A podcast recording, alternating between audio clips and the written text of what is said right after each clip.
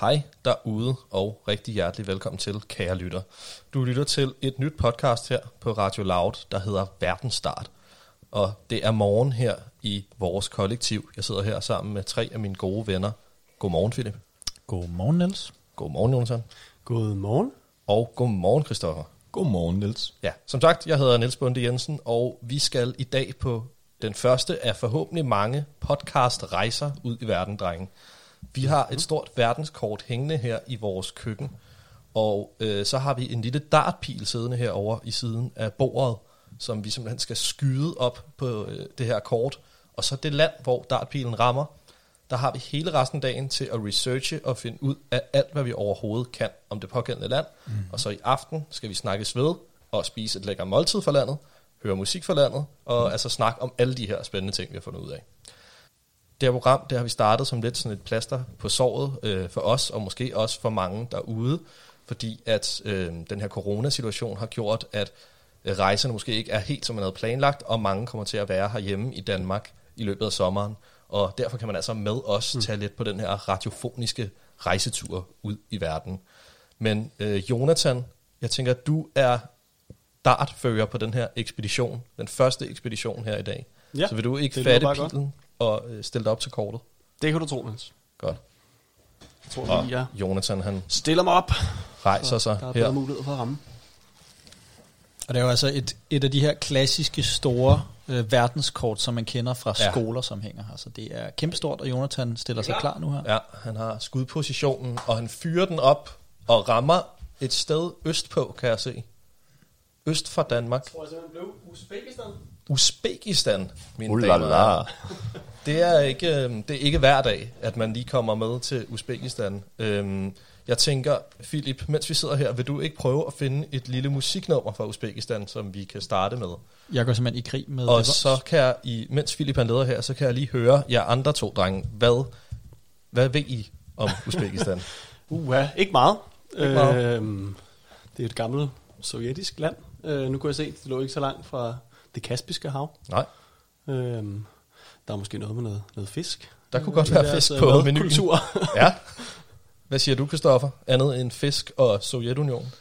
Ja, det er jo lige før, at, øh, at Jonathan simpelthen har... Han opsummerer Uzbekistan meget Han godt. opsummerer simpelthen hele Uzbekistan. Øh, Jeg får måske lidt nogle sådan fordomme om det der gamle Sovjetland med nogle lidt grå blokke, Ja, øh, betonblokke, men jeg håber, øh, jeg håber at kunne få ødelagt de fordomme lidt, når vi nu har researchet lidt på det her. ja. Altså jeg vil sige, jeg glæder mig også bare til at lære øh, noget faktisk, fordi at jeg synes i det hele taget, de starlande, der ligger i det område, er nogen, øh, der for mig sådan er et, et blindspot simpelthen på verdenskortet, som jeg ikke rigtig ved noget som helst om. Andet lidt øh, Pakistan og Afghanistan måske. Øh, så jeg glæder mig bare til at lære en hel masse om, om Uzbekistan her. Og Philip, mm. du er altså ved at have et musiknummer klar nu. Jeg har, jeg har fundet et nummer, og Ja. ja. jeg har ikke hørt det før. Nej. Det ser utrolig spændende ud. Fedt. Jeg synes bare, at vi skal sætte det på simpelthen, og så snakkes vi ved senere i aften. Det gør vi. Det kommer her.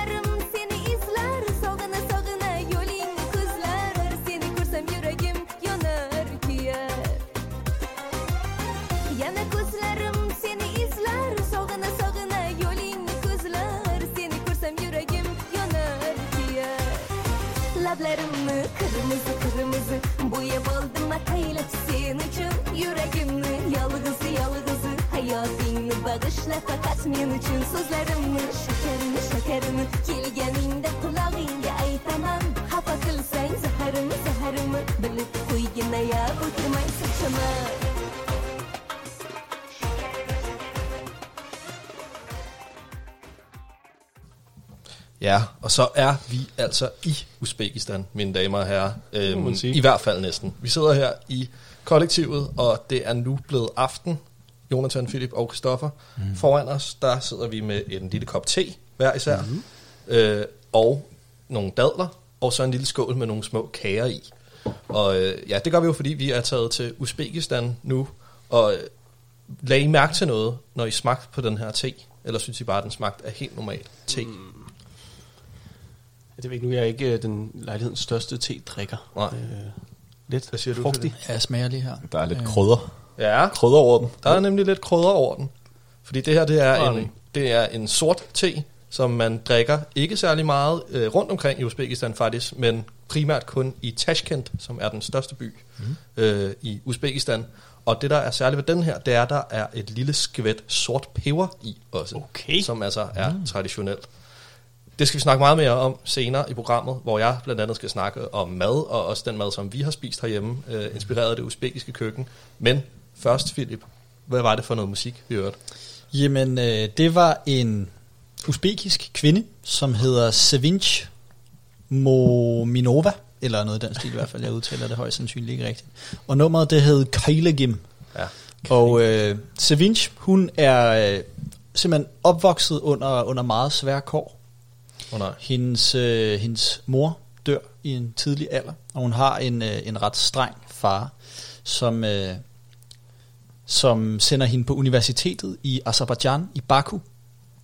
Og, øh, og der går hun i nogle år og læser accountant, som det hedder øh, på engelsk. Ikke på uzbekisk. Ikke, ikke på uzbekisk, Nej. nej. nej. Øhm, senere flytter hun til øh, Moskva, og, øh, og bliver der opdaget som den øh, kreative sjæl, hun er. Hun, øh, hun udfolder sig både som skuespiller, og som musiker, og som danser. Mm-hmm. Og nummeret, vi hørte, det, øh, det er selvfølgelig et kærlighedsnummer. Ja. Det er Sevinch, som, øh, som er helt vild med ham her fyren. Og øh, hun, øh, hun gør sig smuk for ham. Hun rær håret, og hun tager den røde læbestift på, og hun kigger efter ham. Øh, men nummeret siger faktisk ikke noget om, hun får ham. Okay. Så, så det er Mystisk lidt... Det er, det er lidt fantasien. Ja, lige præcis. Det er, det er lidt mystisk. Øhm, men det er jo sådan, at Sevinch, hun er gift den dag i dag. Og øh, det er simpelthen med ingen ringer end hendes halvfætter. Nej. Mm. Som den her sang er skrevet til i sin tid. det ved Eller jeg det ikke. melder historien ikke noget om. Det melder historien ikke noget om. Men jeg synes, det var ret interessant, og jeg faldt over det her med, at, at hun simpelthen er gift med sin halvfætter. Det vil man jo øh, sjældent være i Danmark, Ja, tænker jeg. det er umiddelbart. Øhm, men, men hvad jeg har kunne læse mig frem til, er, at det faktisk er øh, sådan... Altså, det, det er der ikke noget i vejen med Okay. i, øh, i denne her kultur. Jamen, øh, jamen, hvorfor egentlig ikke? Jamen, jo. Altså, Christoffer? Jeg kunne godt tænke mig at høre, hvad, hvad folk synes om sangen. ja, mm. jamen, øh, jeg, jeg kan meget godt lide den. Den, øh, den minder mig meget om øh, Tyrkiet. ja, Det har jeg nemlig noteret mig her, Ja. at, at den, det, det lyder jo, der er den her tyrkiske vibe, Ja. som er de her fløjter eller, og gitaren, Ja, også, som, som jo ikke er en guitar, men og, som, og sproget, det kan også godt være, at vi snakker mere om det, det at det også det lyder meget, øh, som det, og det stammer jo også fra samme sådan, sprogstamme som, mm. som tyrkisk, så det lyder også bare meget øh, som, som det tyrkiske sprog. Det gør det nemlig. Det er på usbekisk, som, som det hedder. Mm. Øhm, og jeg måtte ærligt indrømme, at jeg ikke anede, at der var noget, der hed usbekisk, så jeg måtte lige google, hvad det var, på, et- øh, hvad det var for en sprog, der blev talt. Men det er som sagt usbekisk, og øh, der er simpelthen hele 25 millioner, som snakker usbekisk. Øhm, de fleste naturligvis i Uzbekistan, men de andre øh, standlande, som vi også nævnte tidligere, altså denne her øh, Kirgisistan, Afghanistan, Pakistan, Kazakhstan osv. osv. Mm. I nogle af de her lande, der er også nogle mindretal, som, ta- som taler usbekisk. Mm. Men, øh, men det er nemlig et sprog, som stammer fra tyrkisk, og derfor så, så minder det også meget om tyrkisk. Ja, præcis. Christoffer, du har en masse sjov viden med til os i dag også, omkring Uzbekistan, eller som du har fundet frem, i hvert fald i løbet af dagen. Vil du ikke øh, bringe os lidt ind i det? Jo, det kan du tro, men øh, jeg tror, jeg starter med den helt hurtige indflyvning øh, af Uzbekistan. Bare lige at få, få styr på, hvad er det for et land, hvor stort er det, hvor Nej. er vi henne. Øh, der bor cirka 33 millioner mennesker, hvor jeg så kan høre på Philip, at 8 millioner af dem taler åbenbart ikke uzbek. Nej. Spændende.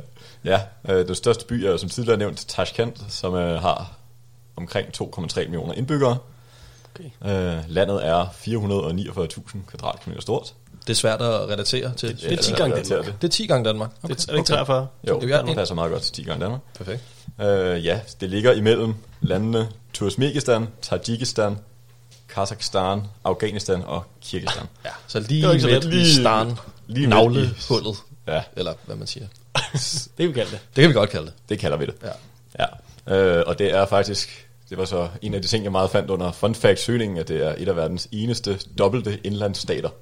En indlandsstat er jo, når det ikke går ud til vandet, og det her betyder så, at det kun er dækket af lande, der ikke går ud til vandet. Ah, Der, er, der er langt til Der er vandet. Langt til der er meget langt til Det vandet. kommer vi også til at snakke mere om senere, ja. men det er jo, går jo meget imod det, vi sagde øh, tidligt i morges om øh, det kaspiske hav, og at der nok vil være en masse fisk og skalddyr på menuen. Ja. Det kan jeg godt allerede afsløre nu, det har der ikke været. Men det, det Og det er viser der jo altså også, en grund til. At det, det, det ikke ligger ud til det kaspiske hav. Ja, det gør det, det, gør det overhovedet ikke. ja. Og så hvis jeg kommer til at sige, at det var den eneste dobbelt indlandsstat, så er det ikke for den anden, det er Liechtenstein. Okay, det er næsten, næsten den eneste. Ja. Øh, ja, så kiggede jeg lige lidt ind på, øh, hvad har de for eksempel af, af sport, de er gode til. Ja. Det var simpelthen, der er vi ude i en, øh, en gang brydning, ja, okay. som de kalder courage. Okay. Som lidt er deres, øh, deres nationalsport. Så havde de nogle andre typer, som hedder Todun og Bilbogi, Som også er brydning. som også er former for brydning. Ja. Okay. Jeg håber, det er rigtigt. Og nationen har simpelthen øh, 31 OL-medaljer, Ja. og fire af dem er guld. Hvor, ma- hvor mange har Danmark der til sammen? det er jo et godt spørgsmål. I lige... Øh, svar skyldig. Ej, det det, kan må, vi- det må være flere, var. Det må næsten, det, det er flere, jeg. håber jeg. Det, vi må vende tilbage med, øh, med en præcisering. Ja.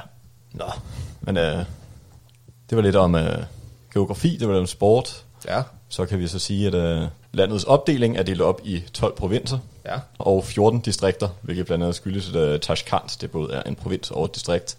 Og landets BNP er 344 milliarder kroner.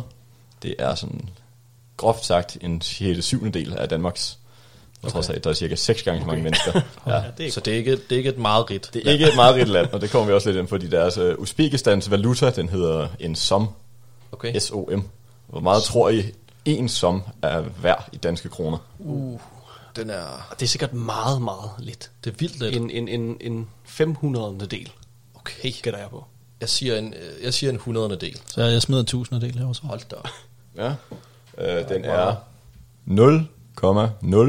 0,00067. Så hvad er det?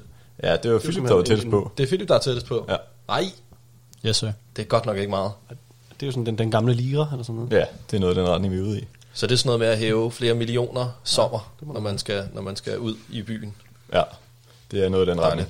Det er meget store, eller meget store beløb på sædlerne. Ja. Fantastisk. Ja. Og hvis vi lige skal smide en ekstra. Hvilke type dyr tror I er Uzbekistans nationaldyr? Okay. Jamen altså, det er jo oppe i bjergene og sådan noget. Øh, jeg tænker geden, bjerggeden, simpelthen. Det er fandme godt bud. Er det ikke et godt Men Der, er bud? også- der er også meget ørken. Ja, Øh, dromedaren. Okay, tror jeg, jeg går med. også godt. Du nærmer dig med ørken, men det er ikke dromedaren. Nå. Det er heller ikke en bjergged. Det er så heller ikke en bjergged. Du har jo øh, Jamen, så matchbox, sidder jeg jo her og, skal, og har fået et hint, ind, at det Ja, ja, nærmer to. sig ørkenen. Og det er ikke en bjergged. Så er det, det er så en ørkenkanin. Er der ikke noget, der hedder det, tænker jeg? Det er den turkestanske sandkat. Ja, ja, Okay. og det er et, lidt hen ad kanin. Ja, du var øh, klar til at spå, ja. Philip. Hvordan ser sådan en sandkat ud? Det er, ja, størrelsesmæssigt, der ligner den egentlig bare en helt normal huskat. Okay.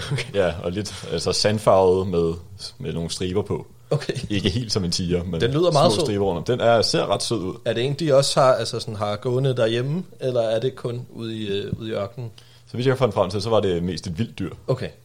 Så medmindre man er en nomade familie og rejser rundt i ørkenen, så har man altså ikke mulighed for at, at, at have kattene. Ja, men det er jo lidt ligesom svanen herhjemme. Der er heller ikke rigtig nogen, der har dem. Ej, det er rigtigt. Gående hjemme, Der er ikke så mange kælesvaner stuen, rundt. kan man sige. Det, det Desværre. er rigtigt. Fedt. Øhm, skal vi ikke høre et lille stykke musik mere? Jeg synes, jeg savner de dejlige øh, toner Det gør du. Uzbekistan. Jeg synes, vi fik et, øh, et godt lille indblik i øh, noget kvindelig sådan øh, skønsang Ja. fra Uzbekistan, det vi hørte før. Jeg synes, jeg fik lyst til at danse. Det håber jeg lidt, jeg får den, Enig. øh, den vibe igen. Enig, og, men det gør du ikke. Overhovedet Okay. ikke, men den kommer senere, det lover jeg dig. Nu skal vi i en helt anden retning. Vi skal nemlig høre noget uzbekisk rapmusik øh, fra en kunstner, der hedder Radius 21. Og øh, det kommer her. Haqiqatni sharmandayu sharmasor aylab mas'um muhabbatning oppoq peshonasiga toshma bo'lib toshadi shundoq turadi. Va muqaddas nikoh ahd paymonlarini qimorbozning savdosiga aylantiradi. Siz shundoq bir kirdikorlar qildingizki to bekor bo'lib qoldi butkul va'dayu vafo. Shariatning rasm rusmi xuddi bir ermak. Qilmishingiz ko'rib hatto qizarar falak ko'k gumbazi sizga boqib xo'mraya boshlar. Go'yo qora qiyomat kun. Go'yoki maqsad yengil tabiat qizlarga ahamiyat berganda kayfiyatingizni doim alo va alam balo. Hazrat bachona del mana sovg'ayu salom jonim. Ola qo'ling keling bo'la tez shoshila qoling gap tagidagi gap. Ba'zilarga gap safo arzimagan pul. Aniqrog'i sariq chaqa hunari shunaqa. Qo'lida amal boy avtoritet. Odam taniqli oligarx o'yinchog'i sohib jamol. Bechora qizuvor or nomusini yo'qotdi. Yana bir ayol maishat zebi ziynat uyali aloqa oriyatga teng. Kela oladimi shunaqa? Lash lush kiyim kechak. Nimaga kerak? Qani oriyat uyat? Ahvolingga qaragin eh qani tarbiya? Endi ahamiyati yo'q. Qizlarga ahamiyat berganda kayfiyatingiz doimo allo allom ballon allom ballon allom ballon yengil tabiat sizlarga ahamiyat berganda da da kayfiyatingiz doim allom allom ballon allom ballon allom ballon qoshi ko'zi qop qora sochi jamalak qiz yengil tabiat tungi kapalak essiz qoshi ko'zi qop qora sochi jamalak qiz kelajagi yoz tungi kapalak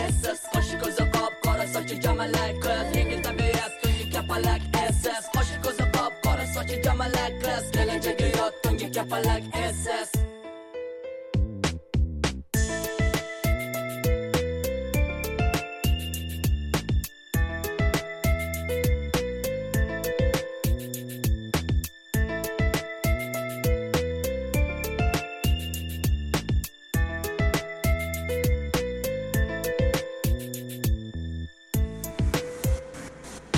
Derviyatı badanede aro, jarroh spirtli ichimliklar ili nikotin alkogol tutunadi tuman ortida oila yili yili ko'rinadi asli tamomila ota ona ko'zlari qonga to'la bo'ldi gap so'z fisq fasod g'iybat yomonga aylandi. Qizcha oxir oqibat maxluq qo'llarida sohib jamol. Uvol otasi tengi u kamida ehtimol. Asli sevgi yosh tanlamasa mayli. Orasidagi aloqa maishat tufayli mayli. Maishat zebi ziynat uyali oriyatga teng kela oladimi shunaqa lash lush kiyim kechak nimaga kerak qani oriyat uyat ahvolingga qaragin eh qani tarbiya qizlarga ahamiyat berganda kayfiyatingizni doimo alo alom balon alom balon alom balon yengil tabiat qizlarga ahamiyat berganda da da kayfiyatingizni doim alo alom balon alom balon alom balon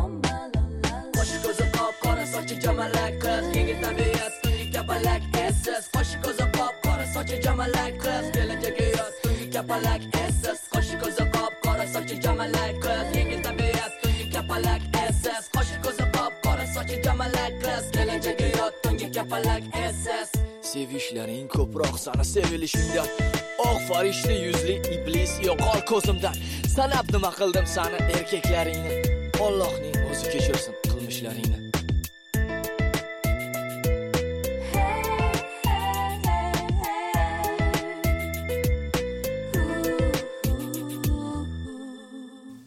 Ja, men det var simpelthen Radius 21, kunstneren Radius 21, og nummeret hedder Tungi Kabalak. Ja, det aner jeg simpelthen ikke, hvad det betyder, men jeg synes, det lyder meget komisk på en eller anden måde. Dejligt, Øh, dejlig titel. ja. Mundret.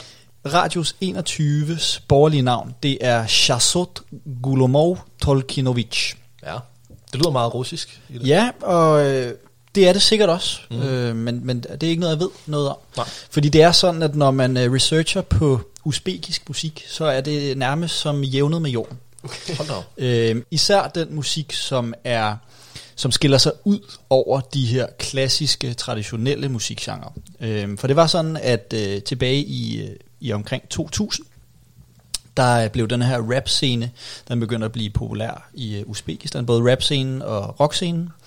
Og der mente den daværende regering simpelthen, at denne her type musik, denne her uh, musikgenre, den var øh, satanistisk og med onde hensigter. Op. Så derfor så censurerede man en hel masse af det rapmusik og det øh, rockmusik, som blev produceret dengang.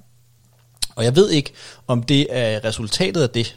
Øh, fordi når jeg googler, så kan jeg simpelthen ikke finde noget som helst. Jeg har prøvet at finde noget, øh, noget usbekisk rockmusik, men fuldstændig uden held. Jeg har simpelthen det brugt øh, timevis på at prøve at finde noget usbekisk rockmusik uden held. Øhm, så de her to musikgenre, de har altså været heavy, heavy ramt af, øh, af censur øh, Ja. fra regeringen. Mm. Øh, men det var som sagt Radius 21, og jeg synes, det er et øh, fedt rapnummer. Det er sådan tungt og lidt dovent, og sådan, det kan jeg meget godt lide. Hvad Ja. tænker I om det? Jeg synes også, det var fedt. Mm. Øhm, ja.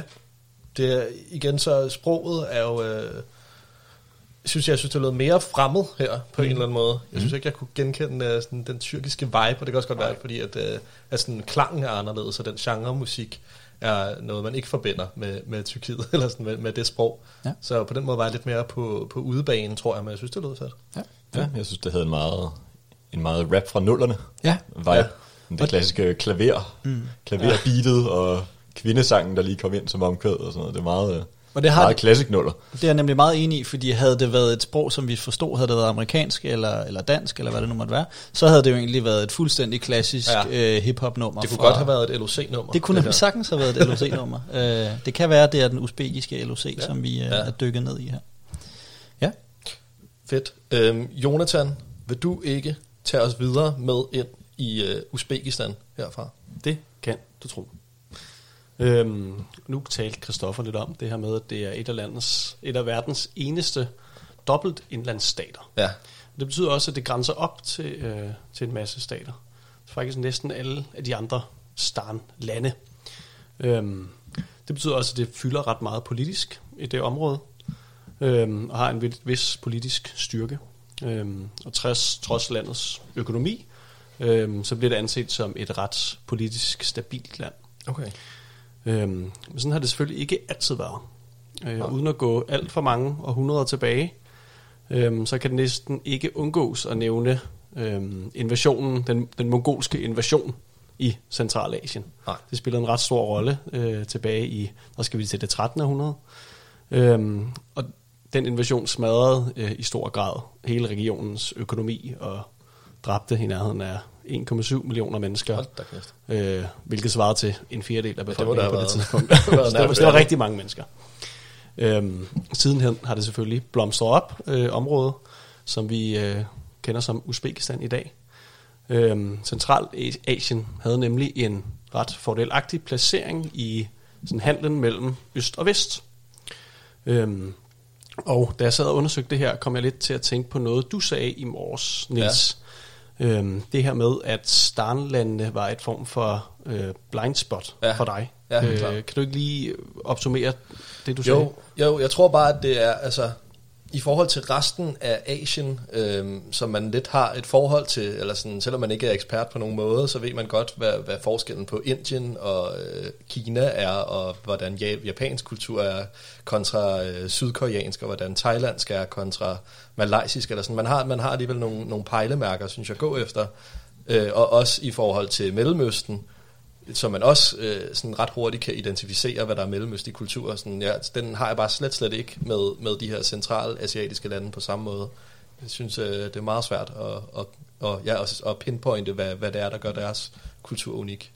Det er meget den, den glemte del af Asien. Ikke? Ja, altså jeg sad og blev helt i tvivl, om det var Asien, eller sådan, altså, Ja, fordi Ja. det ligger lige sådan, Ja, øhm, jeg tror, vi havde det alle sammen på samme måde. Øhm, så derfor har jeg også kigget lidt på, hvorfor det må er sådan. ja, Øhm, og sporet mig lidt ind på, at, at der kan være to centrale grunde til det. Øhm, dels var Centralasien med det nuværende Uzbekistan øh, i centrum for flere hundrede år siden, nemlig øh, en fundamental del af handelen mellem Europa og særligt Kina. Øhm, fordi Silkevejen gik nemlig gennem de nuværende mm. øh, starnlande, hvilket betød, at regionen fik del af den sådan, kulturelle og økonomiske øh, handel, der var, eller udvikling, som handelen mellem øst og vest øh, resulterede i. ja. Øh, men omkring 1500-tallet sker der jo det, at man opdager, man opdager, at man simpelthen kan sejle neden om Afrika for at nå Indien og Kina. Og det betyder, at, øh, at man simpelthen ikke benytter Silkevejen øh, i lige så stor grad. Øh, og det er dårligt nyt for de købmænd og handlende, der boede i Centralasien, øh, som har mistet den her rolle som mellemmand imellem Asien og Europa. Mm. Øhm, så det betyder på nogle punkter, at Centralasien ligesom glider lidt ud af historien, øh, i hvert fald fra et europæisk synspunkt. Helt klart. Øhm, og for det andet, nu kommer vi lidt nærmere øh, nutiden, så har Uzbekistan, som vi var inde på i morges, øh, jo været under sovjetisk styre i mange år. Øhm, og det var faktisk noget af det eneste, vi vidste om landet, øh, da vi startede i morges. Ja. Øhm, og der skal vi tilbage til 1860'erne, hvor øh, den russiske zar øh, ankommer til området, og 10 år efter har de stort set erobret det meste af Centralasien. Det russiske styre bliver senere til Sovjetunionen, øhm, og de deler så Centralasien op i de lande, startlande, vi kender i dag. Øhm, og det var under sovjetisk styre indtil 91. Øhm, og det tror jeg har meget at skulle have sagt i forhold til vores kendskab til landet. Øh, for det var bare ikke meget, man vidste om Vesteuropa, øh, i, eller i Vesteuropa, om hvad der mm. skete i Sovjetunionen. Nej, klart. Og så ligger Uzbekistan bare flere tusind kilometer væk, sammenlignet med nogle af de østeuropæiske lande, som også var øh, sovjetiske, men som jeg i hvert fald ved en del mere om, end jeg gør Uzbekistan. Ja, klart. Et andet perspektiv, som jeg også tænker, øh, nu her, mens du sidder og fortæller om det, er også, også i kraft af, at vi er sådan et rejseprogram, er jo også, at mange af de asiatiske lande, vi sådan kender til, i hvert fald de sydøstasiatiske især, ikke? det er også fordi, at det er, sådan, er charterdestinationer, mm. og det er steder, hvor øh, folk tager hen, og øh, vores forældre er taget hen, og vi er taget hen, og, øh, og der ligger de jo bare ikke så godt, kan man sige, til, til, sådan, til feriedestinationer for mange mennesker, øh, som selvfølgelig også har med at gøre, at de har været lukket ned i, i mange år, sikkert i mere eller i højere eller lavere grad øh, ja. for turister. Så jeg tror også bare, at det spiller en rolle for vores vesteuropæiske kendskab til. Det er klart. Måske noget så simpelt som, at det ikke grænser op til noget vand. Præcis. Det er et hav. Øhm, så jeg tror, det er meget øh, det her med den kulturelle be- betydning, der er forsvundet, og så at det har været gemt bag, Ja. ja. langt bag jerntæppet, og i, været i Sovjetunionens skygge, kan man sige. Fordi det er jo ellers et ret interessant sådan mix, øh, ja, det der med, at det stammer, sådan, eller det har, det har trådet til, ja, til den tyrkiske befolkning, og til øh, ja, både noget, noget asiatisk, og også det sådan, øh, mere russiske, sovjetiske, og sådan den, den sjov Ja, øh, sådan klart. mellemposition, øh, de ligger i. Også noget mellemøstlig kultur, det er jo også et muslimsk land. Ja. Øhm, så det, det, det er egentlig et ret sjovt mix, men, men ja, det er ærgerligt, at man ikke kender mere til det. Øh, Det kan man egentlig også godt se på deres forskellige byer. Jeg kiggede også lidt. Der er altså en fakt, at de har fem forskellige byer, eller i hvert fald områder af visse byer, som er en del af UNESCO's verdensarvsliste. Og okay. der, der var det blandt andet også noget, der faldt mig ind, at det meget lignede sådan en blanding af russisk og tyrkisk kultur. Ja, Så det, det har påvirket det land meget. Det har ligget lidt sådan i slipstrømmen med en masse forskellige kulturer i mange mm. år. Helt klart. Øhm, tak for det, Jonathan. Jeg tænker, vi skal høre noget mere musik nu. Mm. Er vi ikke klar til det? Det er vi fuldstændig klar til. Ja. Og øh, nu skal vi øh, hen ad omkring noget meget traditionelt. Okay. Vi skal høre noget øh, folkemusik, som er flere tusind år gammelt. Og til den her folkemusik danser man på en bestemt måde. Og øh, det tænker jeg, at vi skal prøve at beskrive. Jeg sidder her med, øh, med video af det, og så vil jeg prøve at forklare jer lige præcis, hvordan det ser ud. Det bliver nok lidt svært, for det er en speciel dans, men, øh, men jeg tænker, at vi prøver det. Øh, vi skal høre nummeret Jai Hun, og øh, med kunstneren Lasky, og det kommer her.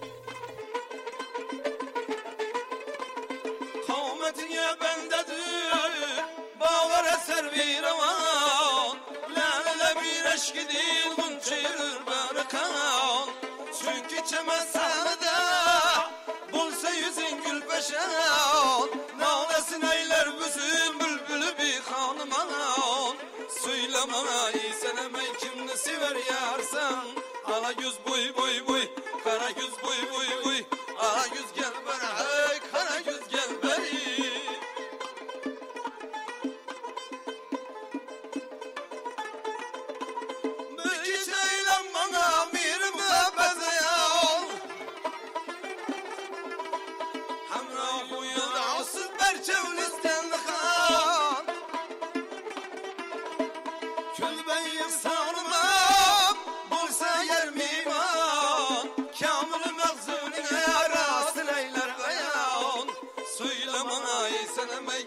Sever yarsan Ara göz buy buy buy. Kara göz buy buy buy. Ana göz gel bana hay. Kara göz gel bari Hay. Ana göz gel bana hay. Kara göz gel bari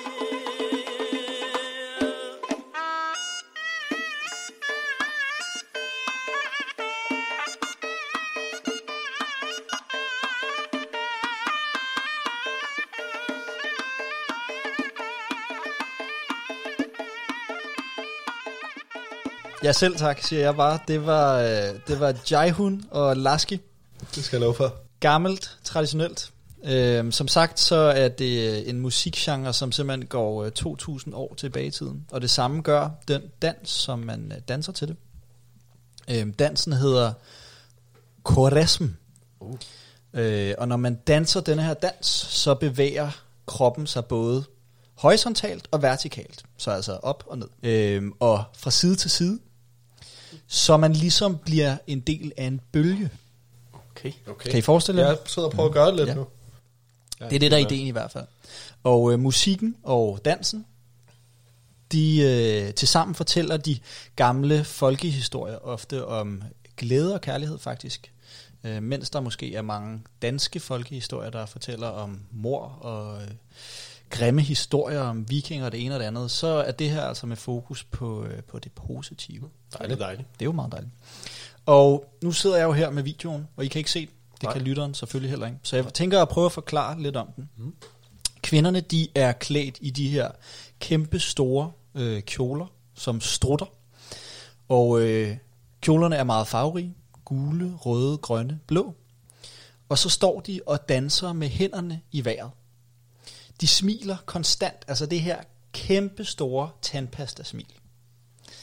Øhm, og dansen med de her hænder, der er i vejret, det er nærmest som om, man strækker sig så meget som overhovedet muligt. Man strækker hele kroppen, og så med sine hænder bevæger man dem rundt i cirkler, mens man knipser. Kan I forestille jer det? Ja, I sidder, I sidder her rundt Ja, ja, om bordet, og det ser ikke helt forkert ud. Heller ikke helt, Heller ikke helt rigtigt. Heller ikke helt rigtigt. øhm, og de her kjoler, de her farverige, flotte kjoler, de har klokker på sig. Så man kan altså også høre denne her dans. Ikke nok med, at man kan høre musikken, og man kan se dansen, så kan man også høre dansen. Okay. Mændene derimod, de er i helt sort. Og de danser på en meget stolt måde. Det er hænderne i siden, blikket stift, nærmest som, jeg forestiller mig sådan en tyrefægter, eller sådan en mm. helt, helt rigtig macho mand. Der er nul smil.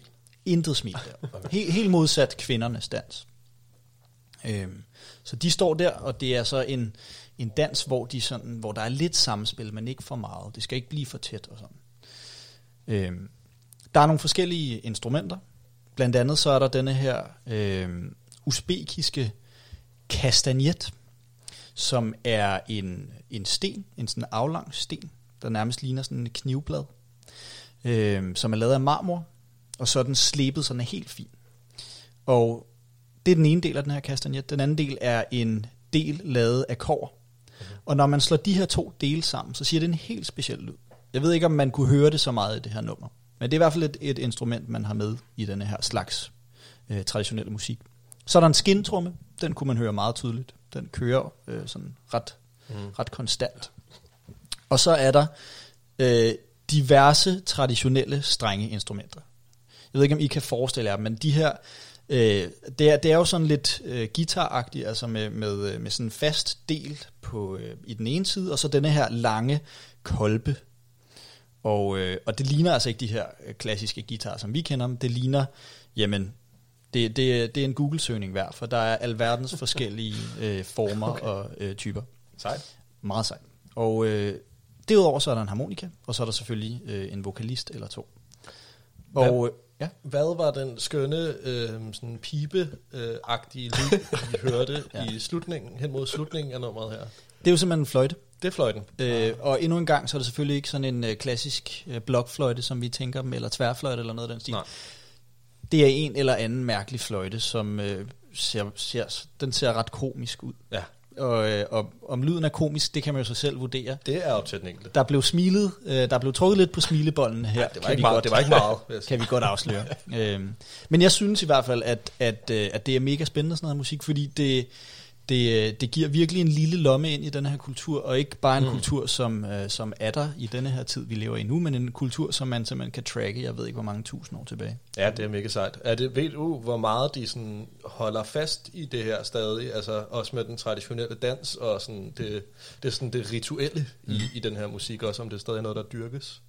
Det dyrkes i, i allerhøjeste grad. Altså man, man, man prøver virkelig at holde fast i det. For nyligt er det blevet en del af UNESCO's verdensarv. Jeg er ikke sikker på, hvordan det fungerer, når det ikke er altså en, Mm. Nej. et bjerg eller en bygning eller noget. Nej, stil. Men, men UNESCO har i hvert fald anerkendt det som, som noget verdensarv på en eller anden måde. Øhm, og der er danseskoler, og der er mus, øh, musikskoler, som, som underviser i det her. Så jeg tror, øh, så, vidt jeg har kunne forstå på research, så er det for alvor noget, man, man virkelig prøver at, at holde fast i. Ja, ej, hvor fedt. Men det hænger måske også lidt sammen med, at som du tidligere sagde, så er der mange af de mere moderne genrer, der vil, ikke blev set så vel på i landet, og blev, blev undertrykt, eller hvad man skal sige. Blev, Ja.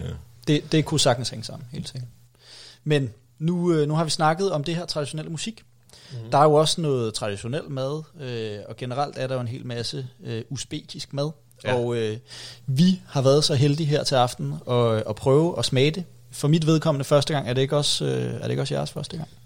Jo, Det tror jeg bestemt. Umiddelbart. Jo, helt bestemt. Ja, det- det, det, det var jeg også, det var meget bedre end forventningen, vil jeg sige. Niels han har disket op med den helt store menu.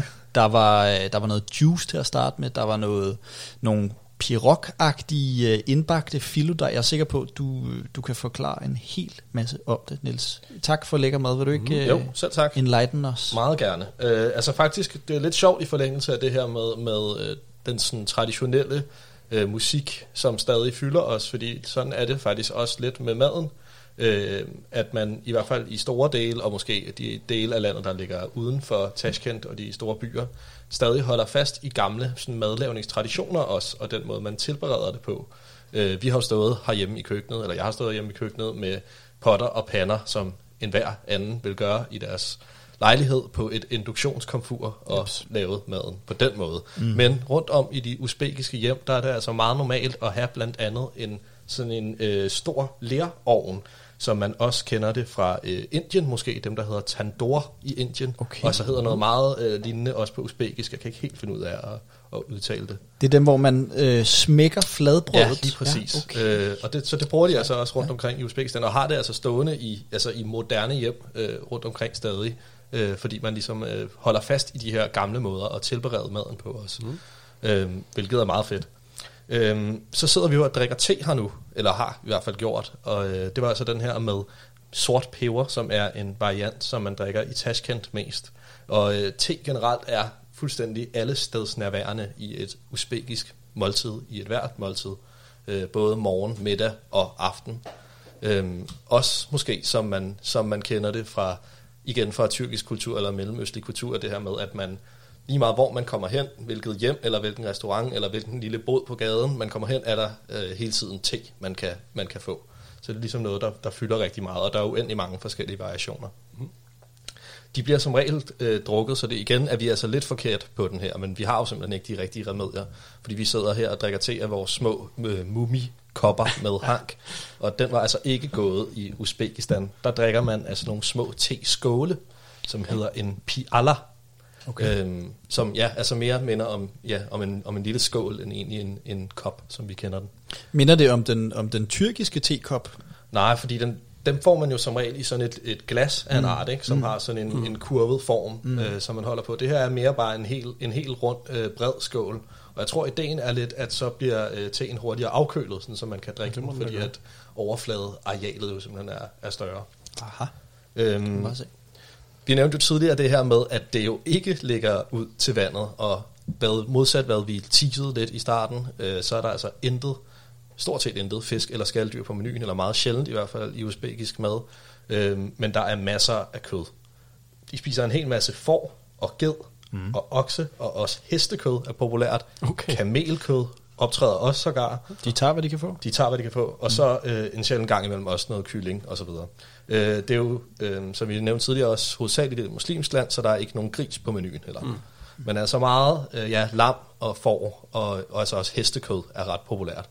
Øhm, så det er sådan lidt et, et bastant køkken på mange måder, eller kødet er i hvert fald ofte meget i centrum.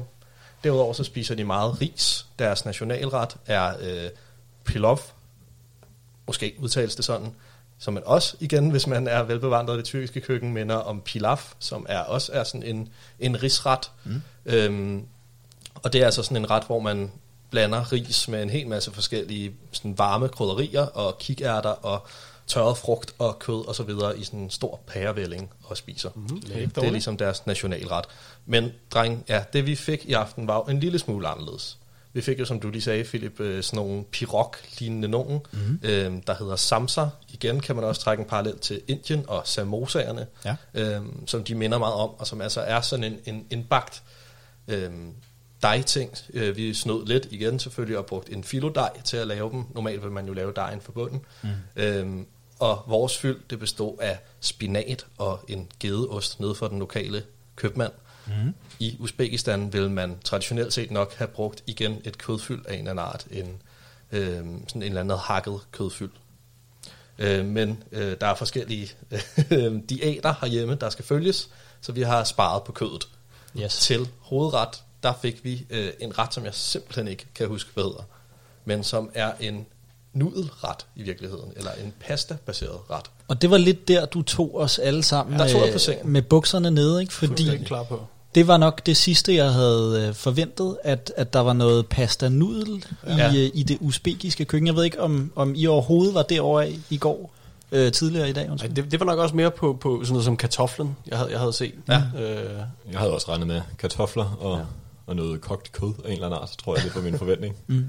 Ja, altså kartofler er heller ikke helt ved siden af generelt. De grøntsager, der ofte optræder i det uzbekiske køkken, er meget, øh, hvad hedder det, rodfrugter, mm. øhm, fordi det er det, der kan, kan gro simpelthen. Øhm, men de er altså også, og der kan man måske se den, den asiatiske placering, øhm, er influeret der, fordi de spiser faktisk ret mange nudelretter øh, retter også. Og det her, det var så sådan en ret, øh, der var lavet på en suppe, som jeg havde kogt ind fra en masse forskellige grøntsager, også en masse rodfrugter, og så med nogle øh, kyllingelår i øh, som altså gav en masse smag. Og så var det nogle øh, lasagneplader, jeg havde snydt lidt og købt friske lasagneplader og klippet i stykker og blev så kogt i den her suppe, og så blandet sammen med noget yoghurt, og så med det her øh, kød, der var trævlet af kyllingen, øh, som altså er sådan en af de, af de slags nudretter, man vil kunne finde i, øh, i Uzbekistan. Hvad, hvad synes I om det? Kunne I lide maden? Øh, du sagde, du var meget positivt overrasket. På hvilken måde var det? Jeg er glad for at høre det. Ja, øh, jamen jeg tror simpelthen ikke, at jeg havde regnet med, at det var øh, så godt, må jeg tilstå. jeg var helt, øh, helt hudløs ærlig. Det var det, at det smagte godt, simpelthen. Ja, det var noget, det er lidt det, at jeg måske havde regnet med, regnet med, at det bare ville være noget lidt kogt kød og nogle kogte kartofler, eller, Ja. eller jeg, jeg tror, jeg troede, det havde været lidt kedeligt. Jeg Ja. havde nok godt kunne spise det, som I også ved, så kan jeg spise det meste. Ja. Øh, men det var væsentligt mere spændende, end jeg havde regnet med. Ja, og det er måske også i, det er så måske den mellemøstlige indflydelse, man kan sige, der kommer ind der. Øhm, fordi der er jo en masse krydderier også i den usbekiske mad, og også igen, som man måske kender det fra Tyrkiet, hvis man kommer fra Vesteuropa, øh, de her store krydderimarkeder og bazarer over det hele. Så det er også noget, der fylder meget, og, og noget, man jo selvfølgelig bruger for at give maden en masse smag. Jeg vil gerne lægge specielt meget vægt på den der lille pakke, man får.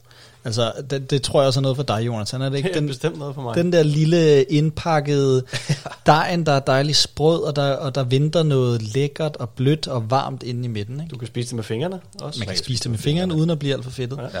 Den, øh, den sealede altså the deal for mig. Og det er jeg glad for at høre. Mm. Det er sjovt, at I nævner det her med fingrene, fordi at vi prøvede jo igen for at holde traditionerne bare en lille smule. Så spiste vi jo med fingrene, og så med en udstyret med en spiseske også ved hånden. Og det er, hvad jeg har kunne læse mig frem til, altså også sådan, man gør det traditionelt set, fordi det er illeset at øh, sidde og bruge kniv og gaffel og skære maden i stykker på den måde. Okay. Simpelthen fordi, at man, man skærer maden i stykker, eller, eller er der en... øh, Ja, jeg ved ikke helt, hvad den Nej. dybere mening er, men jeg tror måske også bare, at det er bundet i nogle traditioner med, at man ikke, man ikke har haft det mm. i, i, i mange år, mm. øh, og derfor har, har bare har brugt hænderne. Simpelthen. Ja. Øhm, som vi serverede det, og det er jo selvfølgelig sådan, man serverer de fleste ting i hjemmet, når man spiser.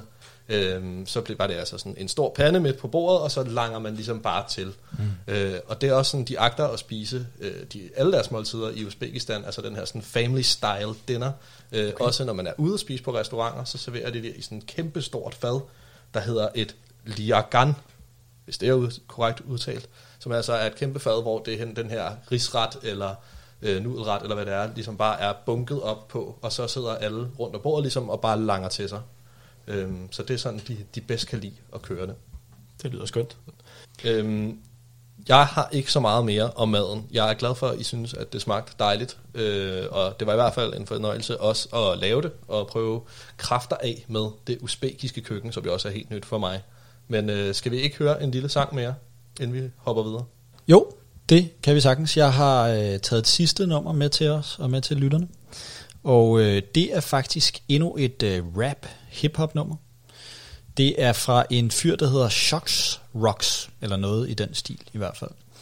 Og, øh, og jeg synes virkelig, at nummeret er rigtig fedt. Altså jeg, jeg har jeg hørt det tidligere i morges, da jeg begyndte at researche. Mm. Og, øh, og så har jeg simpelthen hørt det flere gange, fordi jeg bare synes, det var fedt. Ikke, ikke på grund af research, men fordi jeg synes, det var et, øh, Okay. et, et spændende nummer at lytte Dejligt. til. Godt tegn. Så jeg, jeg tænker, vi, øh, vi spiller det nu her, og så kan vi snakke lidt om det bagefter. Fantastisk. Det kommer her.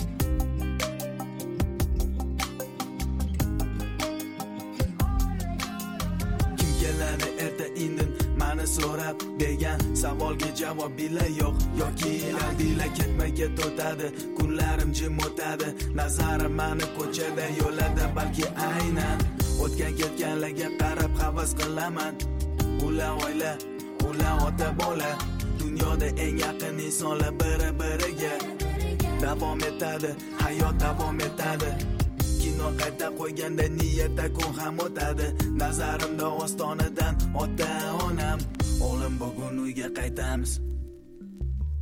Sog'indim onajon osmondagi sepurash hamisha bo'lsin yondosh bolaligim toki ajoyib kunlar ota ona bag'rida что-то я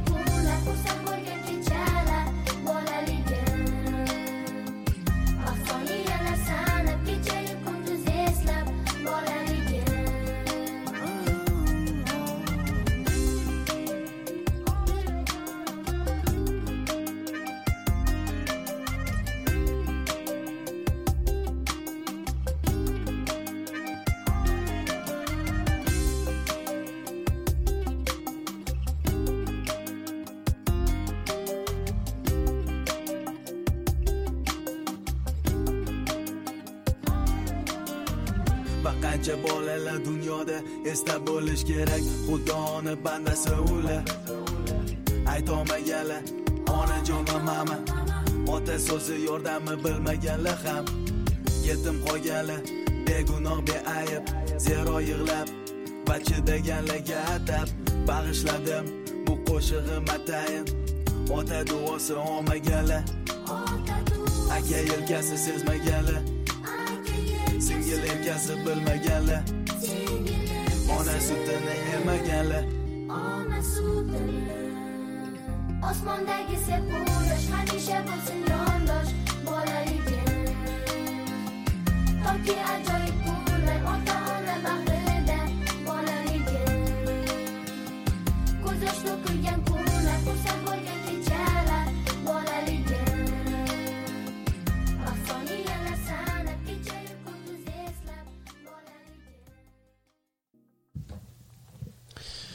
Det var simpelthen Shocks Rocks med Bolali Jim. Dejligt nummer. Eller noget i den scene. Jeg synes nemlig også, det er mega fedt. Mm. Altså den der, igen, det, jeg synes lidt det minder om noget af det rap, vi hørte tidligere. Mm. Tidligere var der lidt mere øh, fart over feltet. Denne her er sådan lidt mere relaxed, tilbagelænet. Og det er meget sjovt, fordi øh, ham her, Shocks Rocks, han udkommer med, øh, med det her nummer i 2006. Og det er jo også her omkring, at øh, der er den her censur, som, øh, censur af musik, som vi, øh, som vi nævnte tidligere. Øhm, og jeg ved ikke, om det er derfor, men hvis man ser billeder fra ham dengang, kontra billeder fra ham i dag, så har han gennemgået en kæmpe ændring. Gamle billeder af ham, og blandt andet øh, dele af den her musikvideo, der er han i, øh, i de bredeste bukser, og med den omvendte snapback, og virkelig den fresh rapper-type. Ikke? Okay øh, ægte hiphopper. Men når man ser billeder fra ham i dag, så er han fuldstændig straight. Øh, jakkesæt, slips, briller, nyfriseret, fuldstændig ordentligt. Okay. Så øh, det er, det er bare min teori, og den er garanteret forkert. Men, øh, men det kan jo være resultat af denne her censur. Jeg synes i hvert fald, det er en interessant udvikling, han har været igennem. Det kan også være, han er blevet rig. Det kan også være, blevet rig, ja. Sikkert. Øhm, ja, nu når vi snakker om det her med censur og, øh, ja, og undertrykkelse i en eller anden grad fra regeringen, så ved jeg, at du, Jonathan, har nogle pointer også omkring øh, demokratiet i Uzbekistan og dets styreform. Ja, for, fordi Uzbekistan er formelt et, øh, et demokrati. Mm. Sådan forfatningsmæssigt er øh, magten delt i tre, ligesom vi kender fra hjemmefra. Øhm, men i praksis vil jeg nok kalde det noget andet. Okay. Øhm, de har haft en leder, Islam Karimov, som i slutningen af Sovjetunionens styre var leder i landet, øhm, og vandt det første præsidentvalg, kun få måneder efter øh, Sovjetunionens kollaps. Mm-hmm. Og øhm, efter valget blev flere andre partier også grundlagt, øhm, men de har tilsyneladende ikke, tilsyneladende ikke rigtig stået for øh, andre sager end det, øh, regeringen selv har, øh, har praktiseret. Okay. Øhm, og samtidig styrer en regering også en del af medierne i landet. Så der er ikke Øhm. nogen opposition, lyder det som. Der er ikke nogen reel opposition. Okay. Øhm, ved de efterfølgende præsidentvalg øhm, har han hver gang fået mindst 90% af stemmerne, eksempelvis. Okay. Øh, og flere internationale valgobservatører har kritiseret præsidentvalgene meget. Okay. Øh, så, så demokratisk vil jeg i hvert fald ikke. Nej, altså, vi sagde jo tidligere det der med, at, at det, politisk set er det et meget stabilt land. Ja. Men det er jo så også bare, fordi der ikke er noget oprør eller nogen opposition, kan man sige. Eller sådan, fordi at der er vel stadig, øh, der er vel stadig, det er jo stadig et politisk problematisk land, i hvert fald set fra vores synspunkt. Ja, uden tvivl. Det er politisk stabilt øh, regionen taget i betragtning, kan ja. man sige. Ja. Øh, af, af, af problemer har de øh, noget, øh, nogle islamiske radikale, Mm. øhm, som de slår meget hårdt ned på, øhm, okay. eksempelvis. Ja. Og har haft nogle, øh, er kendt for ikke at være så, øh, så gode med menneskerettigheder og tortur og så videre. Alt det gode. Det er, jo, Ja, det er det, er jo en, det er jo simpelthen en ærgerlig slutning, det der, fordi, Virkelig en ærgerlig fordi jeg sidder der og tænker, at vi har fået den skønneste mad, Ja. vi har hørt skøn musik, Ja. Vi har snakket om, øh, om en nation, som faktisk virker som et, et dejligt sted. Har I ikke også lidt samme følelse? Jo, det er rigtigt. Vores øh, rejse til Uzbekistan skal ikke slutte på så negativ en, en note, synes jeg. Det vil faktisk være ærgerligt. Fordi at jeg synes, øh, også som øh, Christoffer sagde i starten, var det jo et land, øh, vi ikke mindst vid- vidste noget om, og som man måske havde et lidt negativt, og i hvert fald sådan meget gråt og koldt indtryk af. Og det, præcis det indtryk har i hvert fald virkelig ændret sig for mig, både gennem øh, den her sådan, øh, musiktradition, men også igennem maden og de varme krydderier. Mm. Øhm, så jeg synes egentlig, jeg har fået et, et meget bedre øh, billede af, af den usbekiske kultur sådan generelt set. Selvfølgelig er der en masse politisk, øh, der stadig er, er problematisk, men, men kulturen synes jeg virkelig er, er spændende faktisk at mm. dykke mere ned i. Øhm, med de ord, så synes jeg egentlig bare, at vi skal runde af her for i aften. Øh, den allerførste af vores ekspeditioner her i verdensstart til Uzbekistan. Det har været en fornøjelse, drenge. Kæmpe fornøjelse. Og vi sendes ved en anden gang. Det gør vi.